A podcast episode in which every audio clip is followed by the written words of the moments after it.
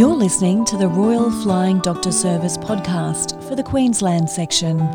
This episode is brought to you by the Small Talk Big Difference campaign. Almost everyone uses drugs on a fairly regular basis. You might find yourself needing paracetamol if you've got a headache, or you could enjoy a coffee in the morning or a wine in the evening.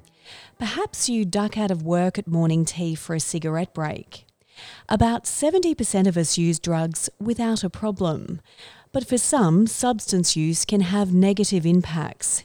It might be that you miss out on important functions, you find it hard to cut down on your use, or friends or family have mentioned they're worried about your habit. If you find yourself in this position, there is help available, no matter where you live. Julie Anderson is social worker with the Queensland Health, Alcohol, Tobacco and Other Drug Services. She helps people who want to better manage their substance use. Julie, thanks for being on the Small Talk Big Difference podcast. Julie, what are some of the commonly used drugs or substances? So, when we talk about drugs or substances, people often think of illicit or illegal drugs, but the most common ones are like illegal drugs like alcohol, tobacco, and yeah, over the counter prescription sort of drugs. So, when do people know that substance use is becoming a problem? What are some of the key flag moments? Yep. So, when we look at substance use, when people come to us, we do an assessment. And that assessment, the criteria for a substance misuse problem is actually around how it's impacting on your lifestyle. So, where it's starting to impact on your functioning, it can damage relationships, reduce ability to earn a living, and can have serious implications for our mental and physical health. Also, especially when we're talking about alcohol, like the new alcohol guidelines have just been released, and the recommendation is for less than four drinks in one sitting and over a week to have less than 10 drinks. So it's quite specific in how much is a healthy amount of alcohol to use. So there is guidelines around for what's appropriate use. Are people sometimes aware that their substance use is a problem, or is it often coming from family or friends? For like our service and what we see, people will self refer and are aware they've got a problem, but often that awareness comes from other people. So people close to them will start to say, like, I'm worried about you and notice the changes. And because often the substance use can start as recreational or quite sporadic and build up over time and increase to a problem. So, whilst people may recognise they've got a problem, often part of that awareness comes from people around them voicing their concern and saying, "Hey, look, have you thought about like what you're doing? Maybe you need to see someone and talk about it." What are the most common drugs or substances used in northwest Queensland, Julie? For the presentations to our service, the most common one is alcohol that people want help with and have realised like they're drinking too much or that they can't stop drinking. So for everyone, it's different. But some people come and say, look, I've realised that once I get past two or three drinks, then I just can't stop and I keep going. For other people, they've realised they can't drink at all. Like once they start drinking, they just keep drinking. Other people have a lot higher tolerance and can drink more. Um, the second common drug we probably see is your cannabis use. There's a lot of people that come in that start that recreational and then realise that they're addicted and reliant on it as well. And why are some of the reasons why people are turning to drugs or substances? For everyone, it's different. It's definitely like a part of when you're talking your legal drugs like alcohol and cigarette smoking, it's kind of part of our culture. Like you go out for a drink after work and you do that, and then it can become a habit, and you get to the point where you realize that you can't kind of stop because it's become that habit you do every day.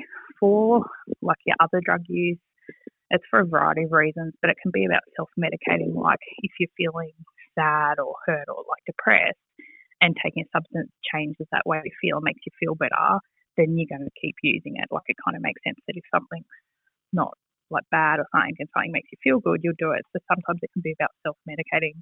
Sometimes it's just about your peers and your friends are around, like other people use, so you use. There's a variety of different reasons that people use drugs and alcohol. And what are the risks alcohol presentations are a large part of our emergency and hospital system presentations for alcohol related injuries. So there's obviously the physical harm that can come from your drug and alcohol use, which also then puts pressure on our hospital systems because a lot of the stuff they're treating in emergency is injuries and related to drugs and alcohol. Julie, what can people do if they have a problem? There's a lot of different things. So, obviously, if people think they've got a problem, they can try reducing on their own. And that's a good indicator of whether you need external help or friends and family support or something. So if you can have your alcohol or substance free days and cut down your use, that's really good. If you find that's hard, then that's why there's people like drug and alcohol services and counsellors and that that can help you.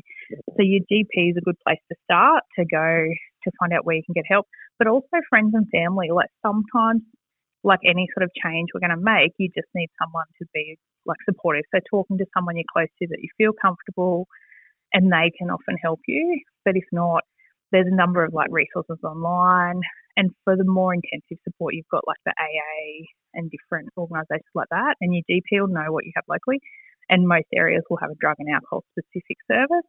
And if not, all your counsellors, psychologists, social workers who work in that um, field can work with drug and alcohol stuff like it's part of their scope of practice.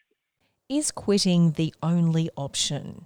No, definitely not. So within Queensland Health, we work in a harm minimisation context, and that's about reducing harm. Like I said, the majority of presentations to our emergency are drug and alcohol related. So one of our goals is we want to reduce that strain in our emergency department, so making people safer. So one of the programs we have throughout Queensland is the needle and syringe program, and that's about encouraging people who are using needles and injecting illicit drugs to be able to do it safer. So to risk to minimise the risk of disease and thing that comes from sharing needles. So we provide a needle service and also there's places they can take the used syringes back to so they're not a risk to the public. So the same with alcohol, like we're not going to say stop drinking alcohol, but we want people to cut down and to do it safely and, and reduce, reduce the risk of harm to themselves and to other people. So, Julie, can you explain what the 3D approach is delay, distract, and decide? Because that's sort of part of this harm minimisation approach, isn't it? Yeah, the 3Ds is really a core thing. And it's good for everyone to know because it works across so many different things. So it fits with all your different drug and alcohol um, substances. Like it doesn't matter whether you're smoking cigarettes or you're drinking alcohol or you're using illicit substances. The three Ds are really good. So delays, when you feel that craving or that urge, instead of responding to it, try and just wait, like push it out a bit longer. Um, the really obvious example of that is if you normally get up and have a cigarette as soon as you wake up, like try and do something else first. Um, and so don't have it straight as soon as you wake up, wait a bit longer, which leads into the distract. So do something else. So while you're delaying, you know, go and make yourself a coffee, go and have a shower, go for a walk, whatever it is. So just put something between, like when you've got that initial craving and do that. So it might be like, I'm going to watch this TV show and then I'm going to get up, or I'm going to get up in the ad break instead of doing it straight away. It might be I'm going to have a meal and then, you know, have my drink or whatever it is you're going to do. And the third D is decide. So think really about the reasons you want to do as well. Because, like, often it's an unconscious habit thing like that, having a cigarette as soon as you wake up. You just do it because that's what you always do. Like, so think about why do you have that cigarette when you wake up. Julie, when people are trying to reduce and control their substance use, what role does, say, sleep or diet play in helping them achieve this? It's all interconnected. So people have this misconception that like especially alcohol like helps you sleep because it often makes you feel drowsy but alcohol actually makes your sleep worse so whilst you're using substances often your sleep and your diet aren't as good as they would be if you weren't using but also for things to get better like you want to feel better so you've got to improve that. So it's kind of a balancing thing. As you reduce your substance use your sleep will naturally get better. But also if you can do things like go to bed earlier, um, like wake up set time and have better sleep, like less naps, just really look at good sleep hygiene, that will help you to feel better and then to be able to reduce your substance use as well. And diet again, like if you're eating more of your better balanced, nutritious, like regular meals, that's going to help you reduce your substance use because often people using substances aren't eating well.